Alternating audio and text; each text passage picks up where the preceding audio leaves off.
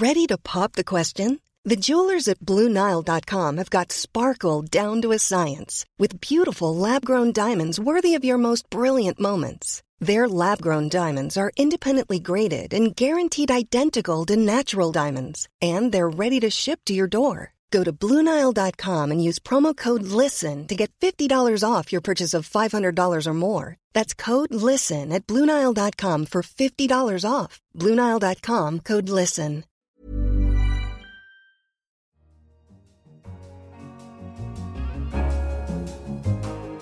In London, this is The Economist. You're listening to Tasting Menu, our weekly highlights program serving up the most tantalizing stories from across our coverage. I'm Lane Greene, the Johnson columnist for The Economist, and on your menu this week, our Washington correspondents go head to head to find out who knows more about the first year of the Trump presidency, how crapsules might just save your life, and the consolations of philosophy for the middle aged. But first, Endangered America's Future as a Global Power is our cover line this week. Last Wednesday marked a year since Donald Trump was elected president. Alarmed by his campaign speeches about scrapping trade deals and alliances and making liberal use of high explosives, many people predicted his foreign policy would be disastrous. But though he has avoided some terrible mistakes, our cover leader argued that he is turning America inward, hurting itself and the world. NATO was obsolete, he said. NAFTA was the worst trade deal maybe ever, and America was far too nice to foreigners. In the old days, when you won a war, you won a war. You kept the country, he opined, adding later that he would bomb the shit out of Islamic State, or IS, and take the oil. It hasn't been quite as bad as that. Granted, he has pulled America out of the Paris Accord, making it harder to curb climate change, and abandoned the Trans Pacific Partnership, a big trade deal. However, he has not retreated pell mell into isolationism. He has not quit NATO. He has not started any wars. He has stepped up America's defense of Afghanistan's beleaguered government and helped Iraq recapture cities from IS. But the fact that he hasn't yet provoked war shouldn't be enough to congratulate him he has made some serious errors too, such as undermining the deal with Iran that curbs its ability to make nuclear bombs. And his instincts are atrocious. He imagines he has nothing to learn from history. He warms to strongmen such as Mr. Putin and Xi Jinping. His love of generals is matched by a disdain for diplomats. His tweeting is no joke. He undermines and contradicts his officials without warning, and makes reckless threats against Kim Jong un, whose paranoia needs no stoking. The great businessman's errors of judgment extend to trade as well. He remains wedded to a zero sum view of the world, in which exporters win and importers lose. Are the buyers of Ivanka Trump branded clothes and handbags which are made in Asia losers? The Trump team probably will not make a big push to disrupt global trade until tax reform has passed through Congress, but when and if that happens, all bets are off. NAFTA is still in grave peril. And his admiration of thuggish dictators is unsettling America's liberal allies in all corners of the world. Previous American presidents supported despots for reasons of Cold War realpolitik. He's a bastard, but he's our bastard, as Harry Truman is reputed to have said of an anti communist tyrant in Nicaragua.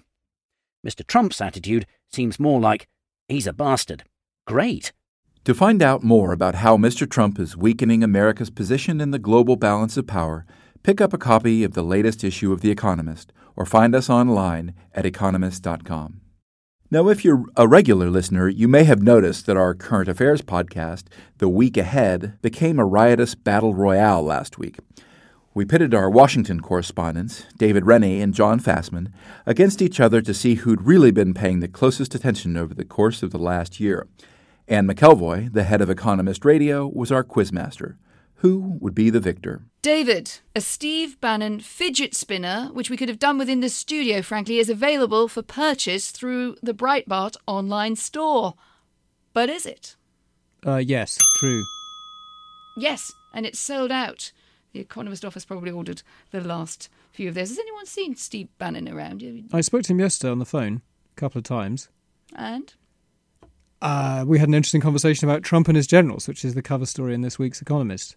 Have you noticed that he what wears a a, brilliant lot bit of of shirts? product placement. What I really wanted to ask him about was how many shirts he wears, because that's when. John and I went to see him at or four. Bright, John and I went to see him at Breitbart Embassy uh, a while ago, and he wears more than one shirt, but they're quite formal shirts. But he Right. wears them in kind of multiple layers. And in fact, I think if you look at the, the sixty minutes interview, he wears I mean, like three shirts or something. It's really it's, It's, quite layered odd. dress shirt. It's not not t-shirt, Yeah. dress shirt, It's not- sweater. exactly. But it's three dress shirts. It's like wearing three sort of pairs of shoes at the same time or something. It's a very it's a very odd look. And you can find out who won Big League and test your knowledge against the experts by subscribing to The Week Ahead through your podcast app of choice. Over this last year, the world has seemed to get only more divided. But last week also marked an occasion that the art world has been waiting for for years the opening of the Louvre Abu Dhabi, the first universal museum of the 21st century, with a mission to prove just how interconnected the world is and has been since the dawn of civilization. Our culture editor was there for the grand unveiling and described it in this week's Middle East and Africa section. Designed by Jean Nouvel, the building is a triumph. A 30 year contract signed in 2007 will pay 974 million euros, that's $1.1 billion, to the Louvre and its partner museums in France, which have lent the LAD 300 objects. The museums will mount four exhibitions annually in Abu Dhabi for the next 15 years. Prince Mohammed calls the project, which could cost more than 2 billion euros, the crown jewel in his country's relationship with France. Its first show is nothing if not ambitious a history of humanity. The shift from hunter gathering to sedentary life, which produced the first villages, is symbolized here by a monumental 8,500 year old plasterwork statue with two heads. That led to the first great powers in the fertile valleys of the Tigris, Euphrates, Nile, Indus, and Yellow rivers around 3000 BC, which in turn led to the first empires, the universal religions, and the continental trade routes. With this museum, a nation of commerce and chrome is returning to a very old idea. The LAD is the first universal museum to be built in the 21st century and the first in the Arab world. Manuel Rabaté, the French director, describes it as an adaptation or renewal of the Enlightenment idea that led to the original universal institutions. The concept hasn't quite settled into its new surroundings. Some may feel it is a bit rich for a country that has limited free speech and a history of using imported indentured labour on its construction sites to ask people to see humanity in a new light or recognise ourselves in each other, as they are exhorted to by posters advertising the LAD on the highway through the city. But its fans are passionate. And it does seem like they're onto something. Despite the best efforts of populists around the world, thanks to technology, globalization is gaining ground. And an article in this week's special report explored how the sharing economy is allowing parts of Africa to leapfrog entire stages of economic development. Take Mooover, an Uber for cows that was founded by a group of students at King's College London. They hope to connect truck drivers with farmers in remote areas who want to get their cattle to market. For now, many of those farmers will each walk a single cow to town, sometimes taking a week or more, and then have to accept whatever price they are offered. Other initiatives have the potential to make existing but dysfunctional services dramatically more effective. Consider Flare, which bills itself as an Uber for ambulances. Nairobi does not have a centralized ambulance dispatch system. Getting one can take hours and require calls to as many as 50 hospitals and ambulance companies. Flare hopes that, through a smartphone app, it can dispatch ambulance drivers to patients in much the same way that cab hailing companies link taxis and riders. In rich countries, such schemes have to defeat established systems, but in developing economies, the opportunities for high speed, radical transformation are immense. Just as Africans skipped past fixed phone lines straight to mobile phones, they can skip past owning a vehicle straight to the shared economy. Well, you know what they say sharing is caring. And as science correspondents Jason Palmer and Natasha Loder discussed in this week's edition of our Babbage podcast, even in extreme cases. Scientists have found that if you're feeling poorly, a carefully managed dose of somebody's fecal matter might be just the ticket. And so this is, as I've heard it described, a matter of actually transplanting material from the lower end of the gut to the lower end of a gut. Yeah, the to way put it, to put it gently, the way it's mostly done is by creating a liquid suspension of poo, and um, it can then be introduced from either end of the body. You can introduce it from the rectum or orally, but they put it in a they put it straight into your stomach. You don't have to swallow it.